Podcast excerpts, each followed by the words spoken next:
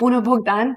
Suntem la seria de podcasturi despre echipa multidisciplinară pe care o facem uh, la Imunis. Pregătim, așa cum știi, cum avem noi la Imunis, uh, uh, prin puterea lui împreună construim moștenirea Imunis și mă bucur foarte mult că ești, ești alături de Imunis și mm, doream foarte mult să avem alături de pacienți un specialist ca tine și îți mulțumesc mult că, că ești alături de, de, de noi. Bună Cosmina, bună ziua tuturor! Uh, mă bucură și mă onorează implicarea în acest proiect. Uh, mă bucur că și un specialist uh, ca mine este inclus din ce în ce mai mult în proiecte de genul Uh, pentru că uh, poate acum 10 ani nimeni nu se gândea că un fizioterapeut poate să ajute un pacient oncologic. Da, și uh, din, din ce, din, din podcastul, uh, dacă o să ascultați și podcastul uh, despre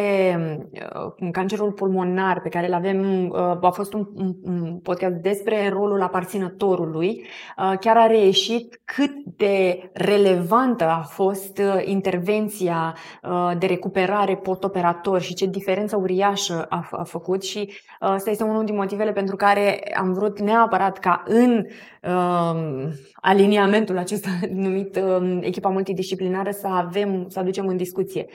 Uh, știi ce vreau să te întreb? Uh, și la nivel general, dar și la nivel uh, uh, de specializare a ta, ce, ce observi că e important să conștientizeze un pacient la diagnosticare?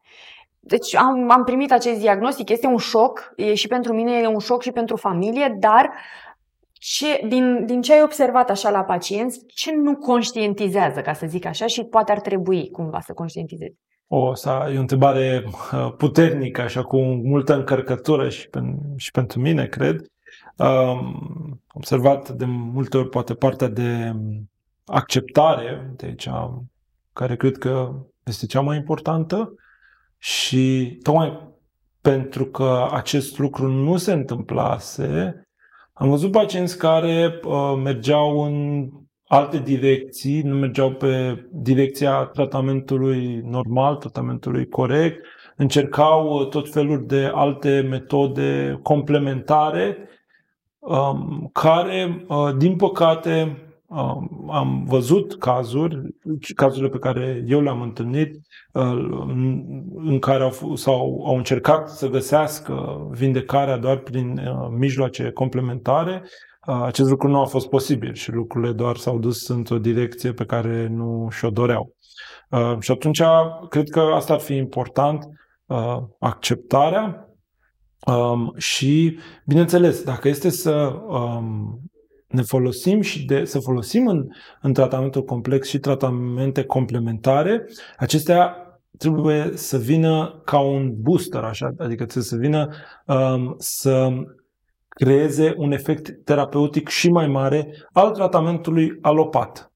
Um, um, și există, există foarte multe terapii de genul complementare, nu aș intra în, în, în a le numera, Uh, pot să spun că le-am studiat o perioadă la începutul carierei, dar nu m-am regăsit în ele. Fizioterapia nu este o terapie complementară, este o parte a medicinei alopate, um, uh, dar um, cred că ăsta ar fi un mesaj foarte important pentru că am întâlnit cazuri în care prin diferite masaje se spuneau că se reglează energiile și așa mai departe. Poate să fie chestia asta și întotdeauna există dacă ne uităm, căutăm pe internet și există un caz, cineva care spune că eu m-am vindecat făcând chestia da, dar asta. doar cu asta... Uh, în e... Deci sunt anumite, anumite proceduri ce sunt total contraindicate sau parțial contraindicate. Adică, total contraindicate, să spunem, un pacient oncologic nu le-ar mai avea voie să le facă tot restul vieții. Da? Să spunem, uh, niște uh, cum ai spus și tu, poate mers în niște stațiuni radioactive, cum uh-huh. sunt Felix sau... Um, dar parțiale sunt poate doar pe timpul tratamentului oncologic sau um, uh, 5 ani de la, până la um, 5 ani de la debutul patologiei și așa mai departe.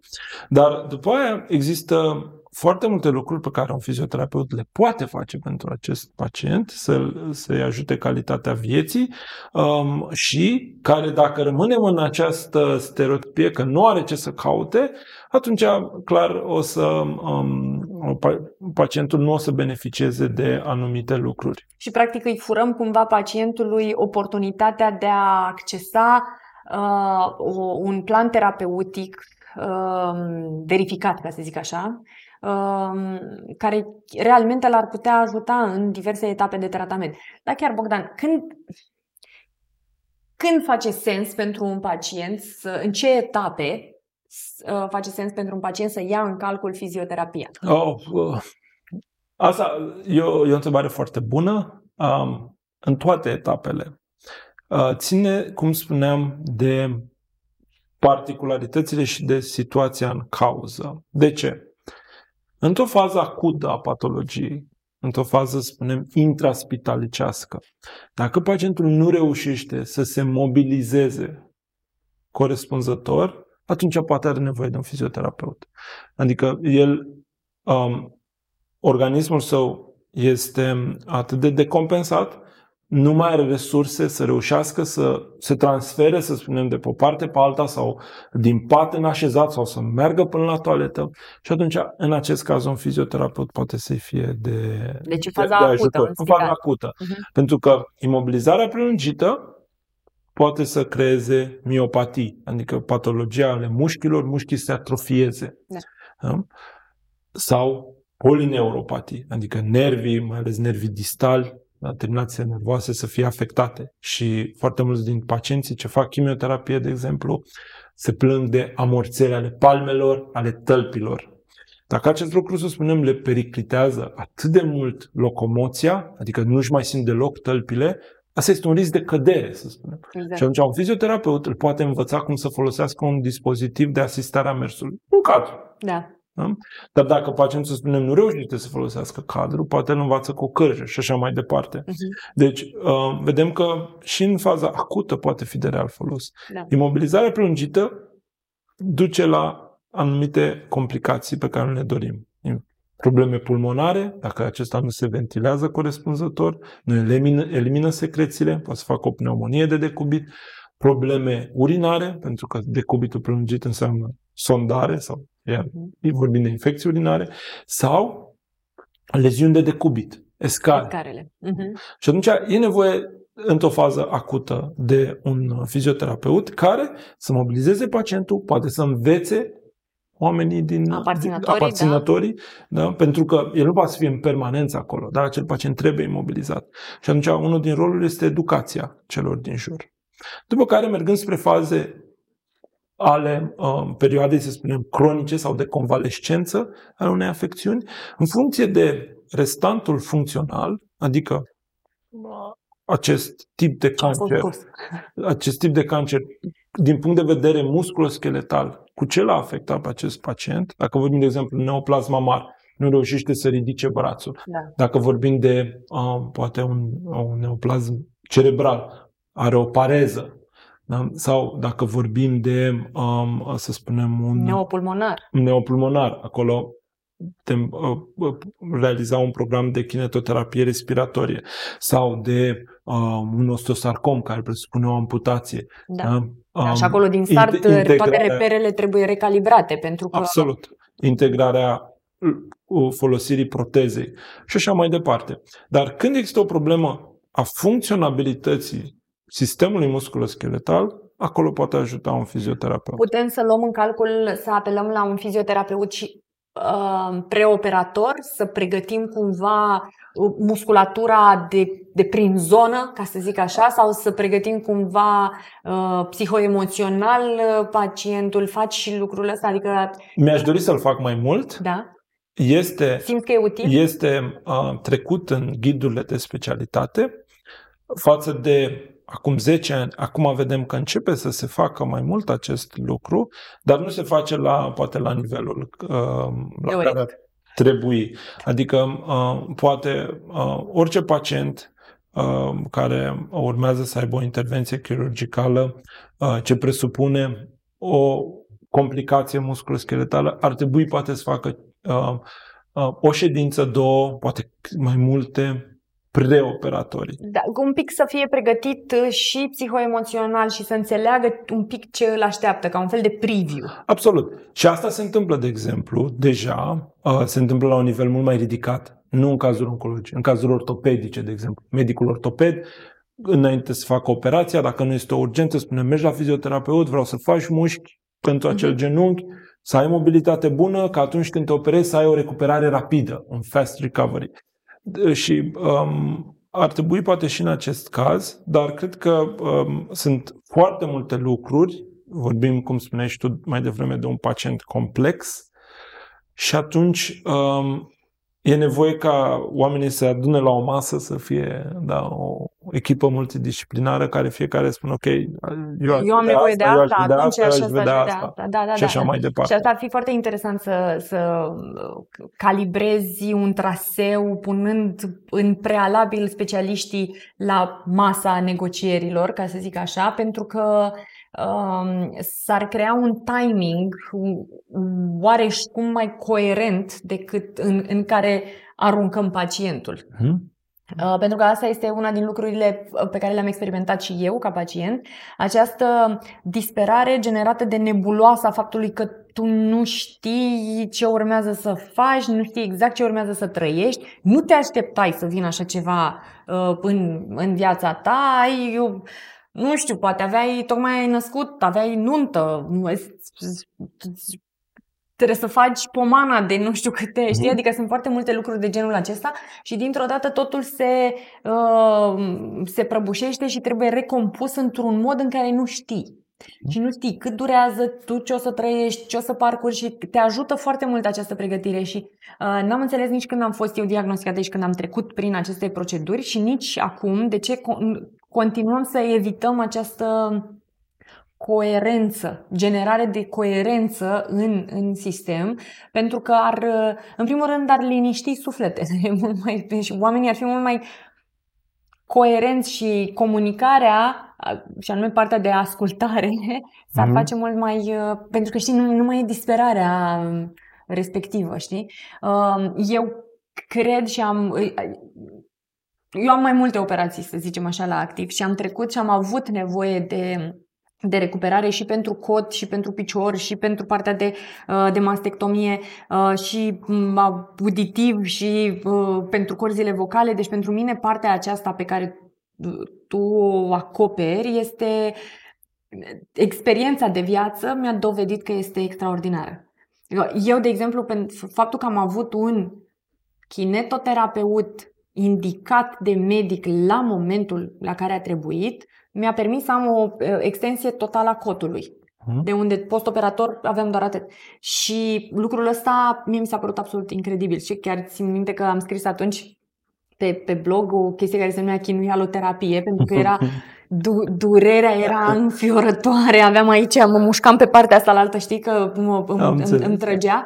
Însă faptul că acel uh, om, acel specialist a știut să mă ajute să văd în, în, în viitor. Uh-huh. Deși eu eram în durere la momentul respectiv, m-a făcut să, să vreau și să știu să-mi găsesc forța interioară să lupt pentru a construi acel viitor.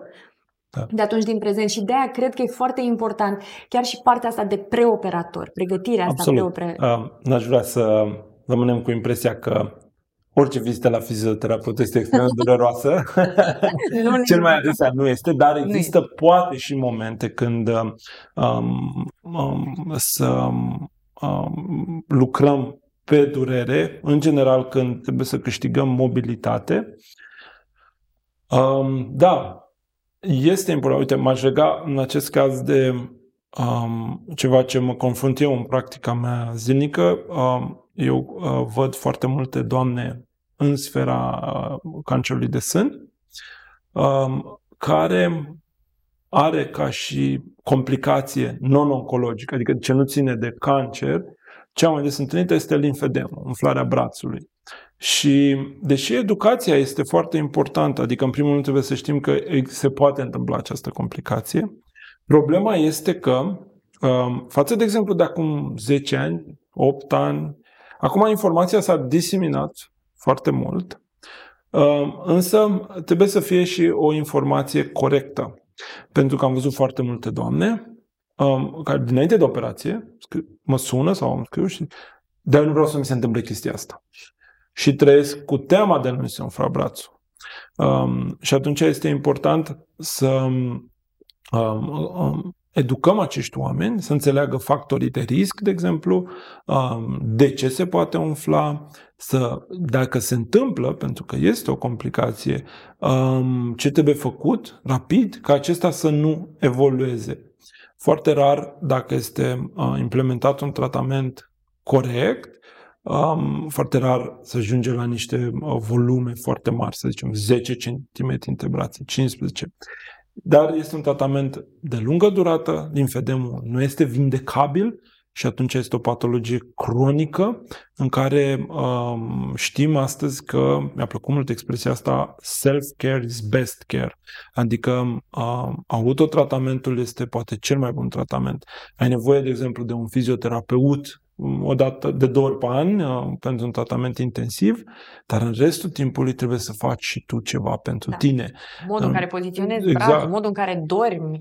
Să înveți să-ți faci autotenaj, să-ți faci exerciții, lucruri de genul, să observi dacă, Doamne ferește, um, o faci o mică infecție, ca pentru care trebuie să primești tratament imediat, să ai grijă pe cât posibil acum, pentru că, încă o dată, vorbim de un pacient complex, dar știm că unul din factorii de risc este creșterea da, sau fluctuația greutății corporale.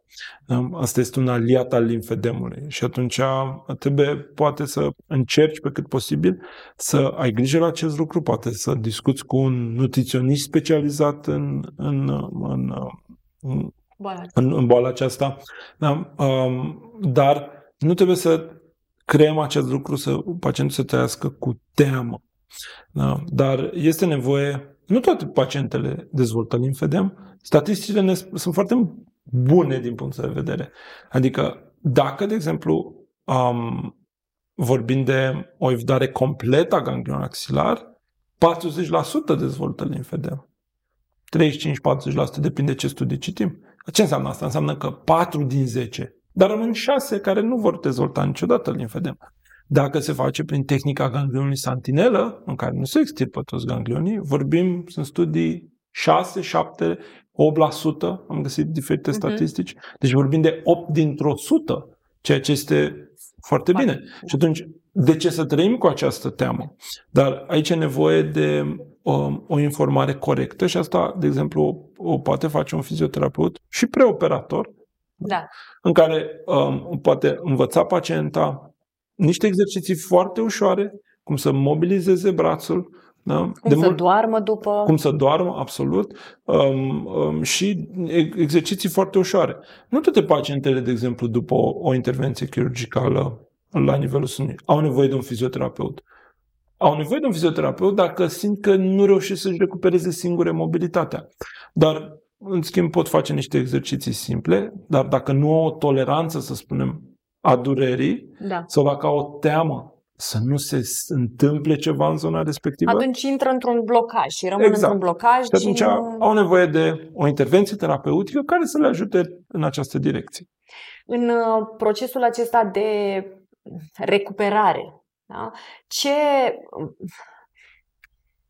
ce ne poate încurca? Ce variabile ai, ai observat? Ce poate încurca procesul de recuperare? Um, ai observat dacă oamenii își pun singuri bețe, bețe în roată? În afară de acest blocaj de frică, mi-e frică să nu și atunci fix Da. asta ajungi să faci, dar uh, un lucru, îți dau un, un exemplu, un lucru pe care eu l-am observat este că merg mult pe principiul de ce să nu ne complicăm când se poate și mai simplu și ajung să facă o mie de chestii care poate n-au coerență, n-au relevanță, nu se susțin tratamentele mm, și terapiile una pe cealaltă, chiar chestia asta am observat-o și cu suplimentele, Adică este, eu am făcut gre, greșeala aceasta pentru că evident nu, nu exista, dar acum nu mai suntem în poziția asta și atunci aș vrea să purtăm această discuție tocmai ca să nu mai trecem prin asta și am observat că nu duc nicio terapie până la capăt, cât să poată să-i observe, n-au nici răbdare să-i observe rezultatele, să harvest, știi? Să, da. uh, ai investit în niște lucruri, dar nu ai răbdare să, exact. să culegi roadele. un lucru și am, um, am observat chestia asta, că oamenii se sabotează prin faptul că n-au răbdare, ar vrea terapia aia la care se duc să fie aici și acum, de parcă mhm. așa și-au făcut și, nu știu, tot, tot, toată intrarea în boală, ca să zic așa, aici și acum. Da, um, așa este. Unul din lucruri este răbdarea. Cum spuneai tu, vorbind de un pacient complex, un pacient ce um, are nevoie de timp pentru vindecare um, și câteodată poate aceasta nu mai este posibilă complet. Și uite, hai să luăm un exemplu din sfera oncologică. Um, mi se mai adesează pacienți cu neuropatii ale um, extremităților, adică că simt palma amorțită, tălpile și știm astăzi că nu, nu avem niște soluții foarte clare pentru chestia asta din punctul meseriei mele. Um, uh, există descrise um, da, diferite, diferite forme de exerciții fizice terapeutice, diferite forme de electroterapie, dar um, nu merg, nu, nu au o acuratețe terapeutică 100%. Plus că și nevoie de timp. Da? Nervul este o parte a corpului ce necesită timp ca să vindece. Da. Și atunci, în general, oamenii vor acum. Cred că cel puțin jumătate de ani, nu? Da. Să poți să începi să simți A, ceva, să observi. Depinde de la caz la caz, sincer. Uh-huh. Am văzut pacienți care mers foarte repede, am văzut pacienți care a durat mult mai mult timp. Ține de vârsta fiecărui pacient, ține pentru că în funcție de vârstă, de particularitățile sale și procesele de vindecare. Iar și cum e diferite. hrănit corpul respectiv, cum se face procesul de regenerare. Absolut. Uh, pentru că na, și nervii respectiv sunt în proces de regenerare constant și atunci depinde cum prinde hrănit da. organismul respectiv. Și atunci răbdarea ar fi una dintre ele. O altă chestie ar fi, um, asta este, ține foarte mult de uh, mentalitatea umană în general, Uh, vrem să primim și să ne facă alții. Da. Pe principiul mă duc la acest specialist, indiferent de tipul lui, să-mi o ia cu mâna. Da. da?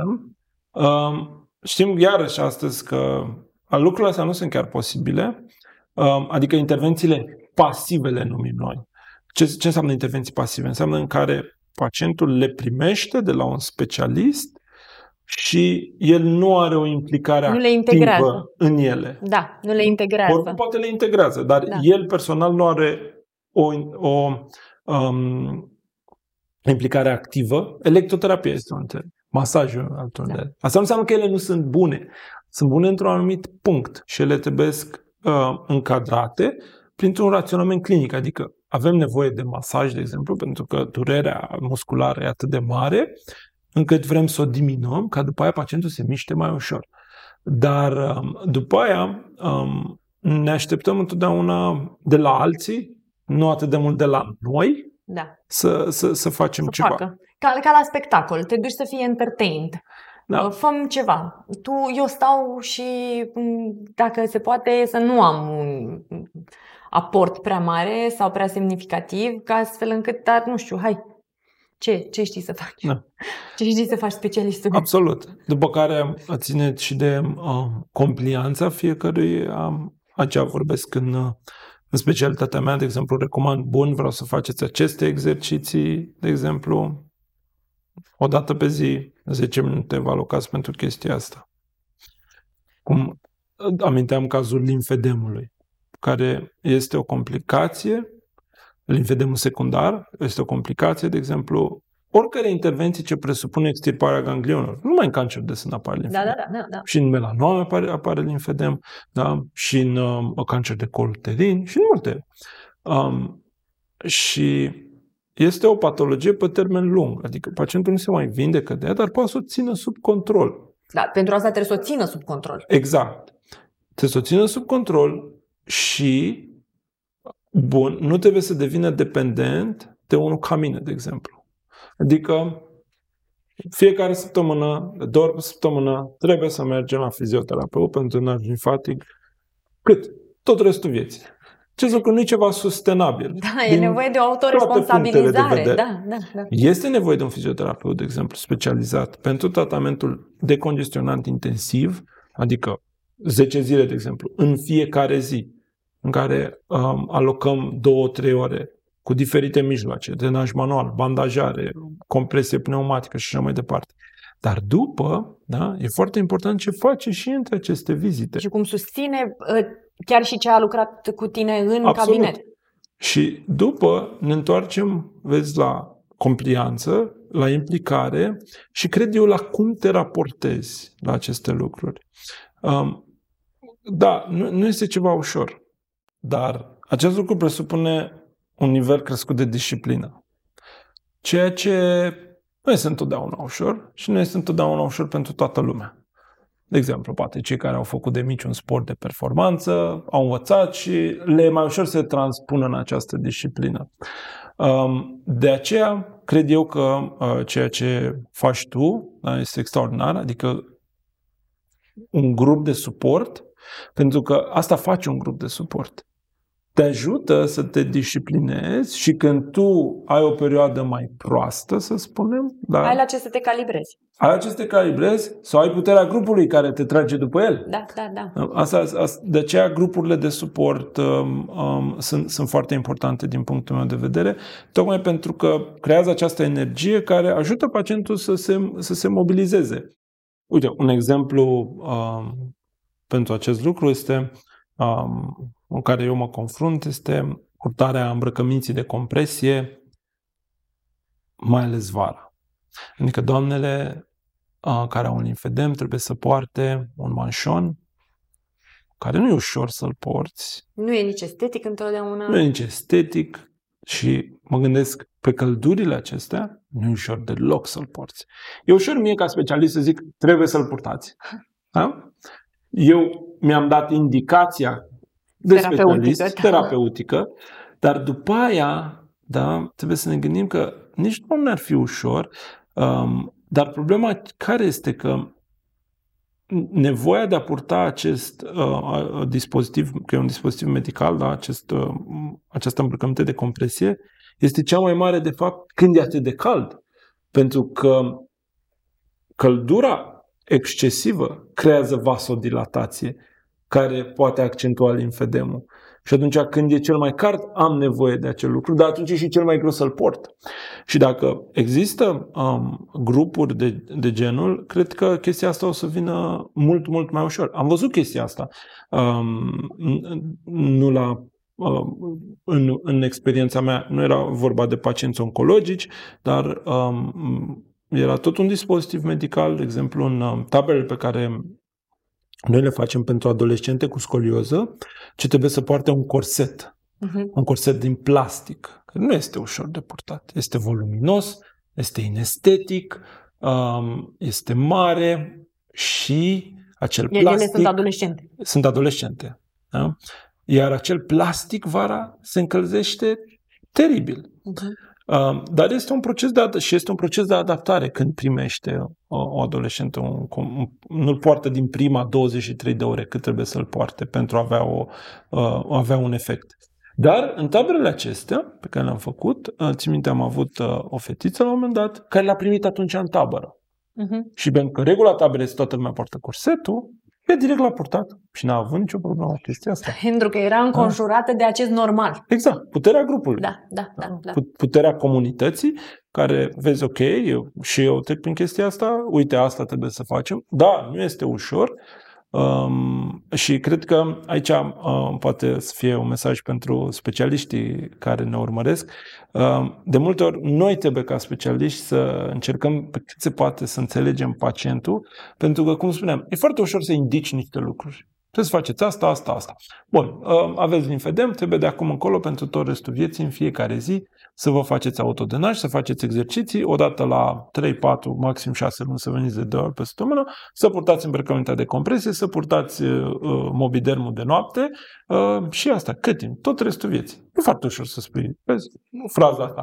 Dar Tot după restul aia- vieții. Da, după aia, cât? Păi, Pentru că, din păcate, nu te vindești de Nu e până mâine, nu e până luna viitoare, nu e până da. anul viitor, este Așa tot este. restul vieții, da. Dar după aia, efectiv, să facă aceste lucruri, e nevoie de uh, energie, energie și de voință, și, de disciplină și, și susținere. Da, Absolut. Da. Trebuie să găsești niște strategii care funcționează, uh, cum spuneam, uh, nu neapărat doar drenajul limfatic manual, el este important, dar dacă găsești alte lucruri care funcționează pentru tine, trebuie după să ai, cum spuneai și tu, o disciplină, să te ții de ele. Poți să mai faci o pauză din când în când când obosești, Asta e, e, okay. e chiar e foarte important. Și când urci pe munte mai faci o pauză. Da? Absolut. Uh, dar uite, m- m- mă leg de ce ai spus înainte și mi-am dat seama că, uite, asta e o chestie ce eu o fac, uh, nu mi-am dat seama de ea poate la început, dar uh, pentru că când vine un pacient sau o pacientă cu limfedem, spun pacient pentru că am avut și domn cu limfedem um, și zice uh, brațul umflat, eu îi spun atunci ca să-i explic că este o patologie pe termen lung, evolutivă, da?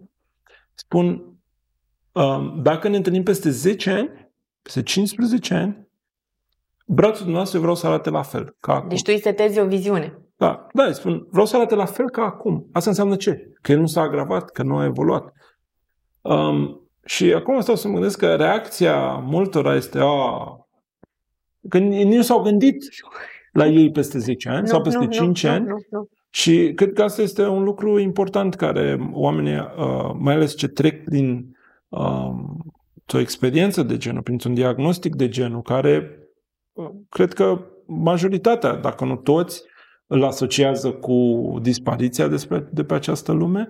Și atunci cred că după aia asta trebuie să lucreze, să gândească, ok, Trebuie să mă văd și peste 10 ani, și peste eu, 15 eu ani. am liste, Bogdan, făcute din 2013, de când am fost diagnosticată, cu lucrurile pe care vreau să le fac, să le experimentez, țările, orașele, mâncărurile, uh, experiențele așa de, de familie, de prietenie, de, de corp, relația mea personală cu iubitul meu, cu soțul meu, um, sunt, sunt listate. Tu știi câte lucruri teoretice i-ai putea spune ca să-i arăți că ești un specialist care a studiat și și-a făcut, adică știi, în loc să-i spui um, să știți că eu am studiat um, în Franța și am specializarea um, și aș vrea să vă spun câte examene am dat uh, ca să pot să uh, orele pe care le-am petrecut în spitalul Funden, dumneavoastră da. știți, tu nu-i spui asta. Dar toată asta este integrată prin faptul că tu îi spui brațul ăsta Vreau să arăt așa și peste 15 ani. Da. Și eu sunt aici, din start, tu îi spui că tu ești 15 ani alături de el. Deci nu doar că ați venit acum la mine și hai să vă dau listoiul ăsta de chestii pe care vreți să le faceți, ura și la gară. Da. Da, știi? Adică este o declarație de um, nu știu, de dragoste profesională, dacă putem să-i spunem așa, știi?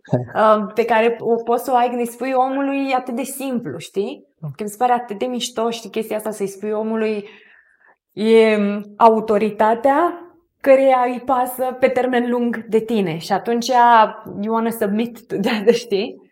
Adică vrei să lucrezi cu cineva care zice, băi, eu o să fiu alături de tine și peste 15 ani.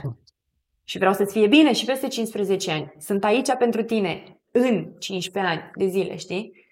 Și e, asta, asta mie îmi demonstrează că vine doar din faptul că îți pasă. Îți pasă de ce faci, îți respecti meseria, omul care vine lângă tine, îi respecti durerea, îi respecti procesul, știi? Și asta nu are cum să vină decât din faptul că îți pasă. Mă regăsesc în ce spui și da, așa se este. simte, se simte, se vede și se vede și din, da. din uh, reacția pacienților la tine, știi? Da. Pentru că chestia asta nu poți să o vinzi. Asta o ai sau nu ai. Știi? Și vine din dintr-un, nu știu, din ce planuri mult mai înalte. Știi? Că fizic știi să faci niște lucruri, dar restul le iei de, de, de mai sus. Ia spune, cum vezi tu în, în viziunea ta proprie și personală, da? dacă ar fi să o uh-huh. Dacă ar fi să nu existe regulile, ci acum noi să le discutăm, cum vezi rolul tău în echipa multidisciplinară? Unde, unde simți că face cel mai mult sens să fii? Cum spuneam, nu, nu cred că există într-un anumit punct. Um, cred că um, trebuie pur și simplu să existe.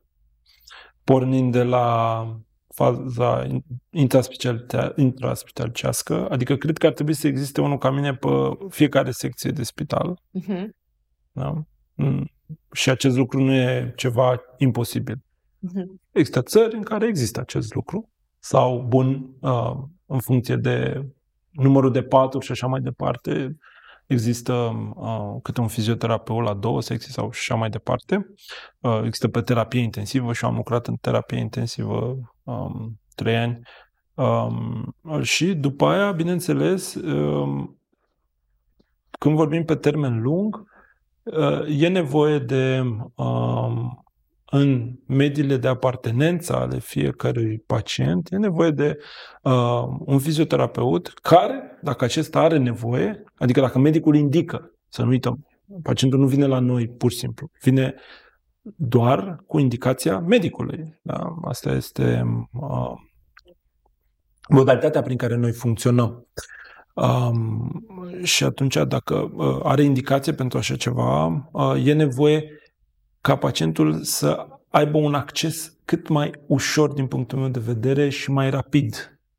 Uh-huh. Pentru că asta este o problemă. La început mărturisesc așa că parcă îmi părea nu, nu bine, dar cu toți suntem oameni, există ego profesional și lucruri de mhm. genul. Mă, eram poate un pic încântat că vin pacienți din alte orașe, zic, ia uite, de unde vin special pentru mine. Dar astăzi uh, mi-aș dori ca în fiecare oraș da, să aibă un, un specialist, um, un specialist care um, să și înțeleagă acest tip de pacient. Da. Pentru că poate l are în acel oraș, uh, ca și specialitate, are un fizioterapeut, dar acesta nu are um, pregătirea necesară um, sau experiența e greu de spus, pentru că dacă ele sunt un oraș mic, e greu să-și dezvolte o experiență cu cazuri oncologice, dar măcar să încerce să-și dezvolte expertiza. Uh-huh, uh-huh. Pentru că e o diferență între experiență și expertiză. Noi, din păcate, ca și profesie, în ultimii ani am început să avem cât mai multe cursuri postuniversitare. Și de cel mai multe ori ne dezvoltam expertiza prin experiență, adică ne, da, da, da. ne dezvoltam la locul de muncă. La locul de muncă, da. Um, astăzi știm că e important să-ți dezvolți atât expertiza, dar nu doar prin experiență. Să-ți dezvolți expertiza făcând specializări. Și aici eu sunt, de exemplu, destul de implicat. Um, fac workshop-uri, cursuri pentru colegii mei de breaslă um, în diverse orașe ale țării sau în București.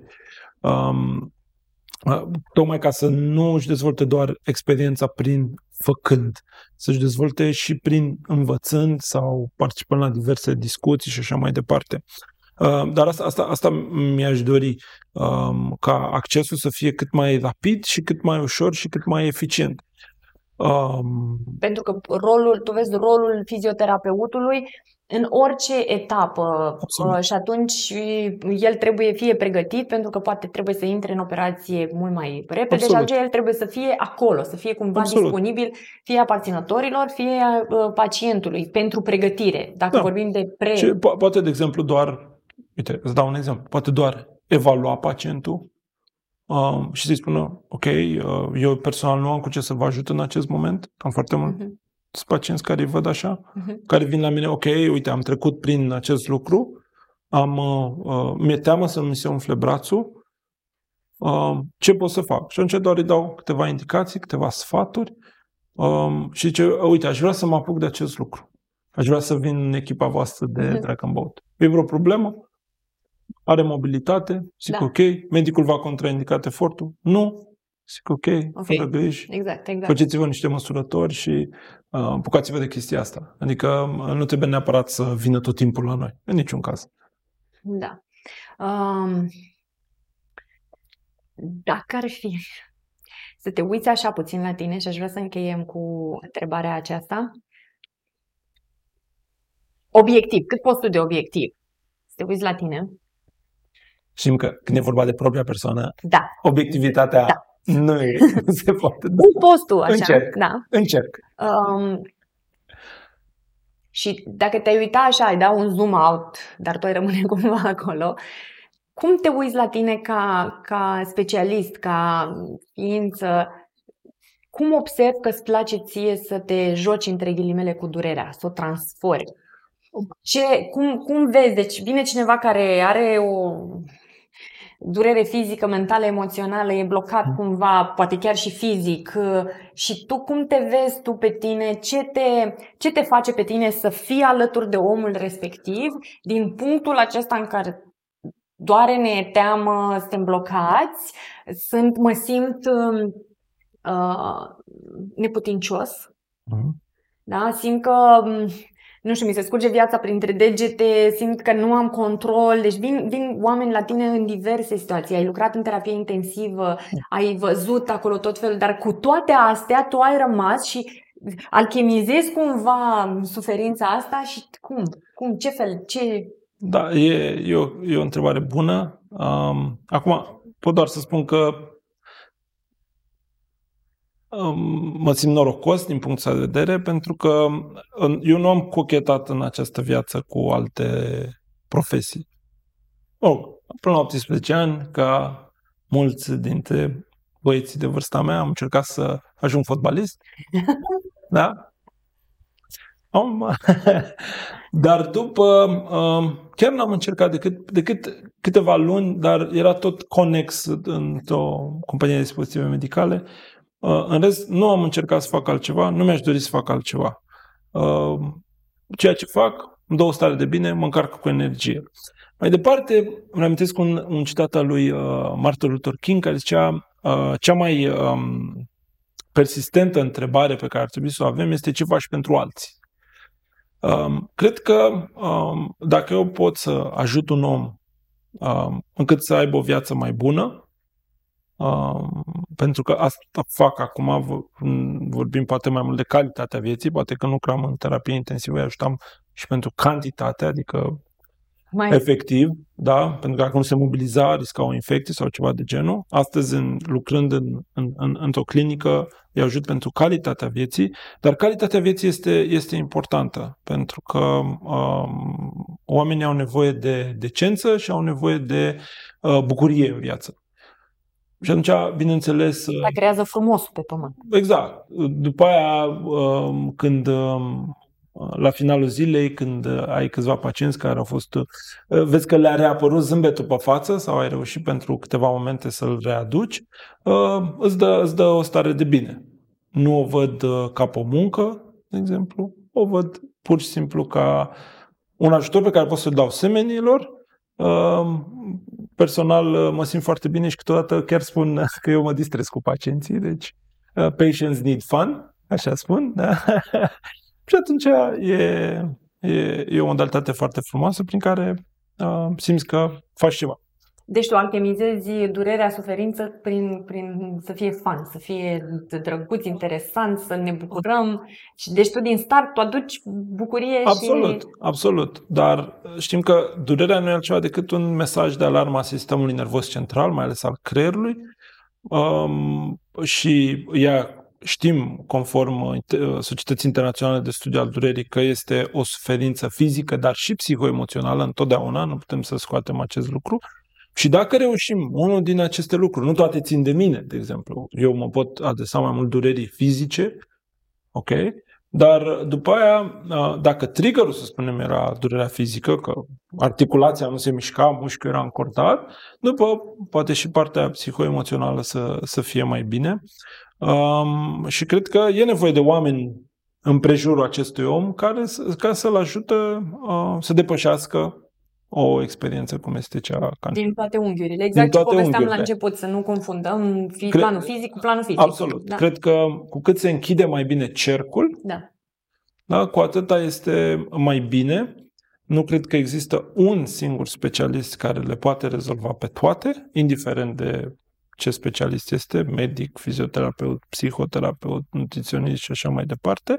Cum spuneam la început, cred că e nevoie pur și simplu uh, fiecare să-și facă bine părticica lui și, bineînțeles, să comunice cu ceilalți vis-a-vis de aceste lucruri. Și dacă asta se întâmplă, cred că după rezultatele pot să fie mult mai bune. Bogdan, a fost o plăcere.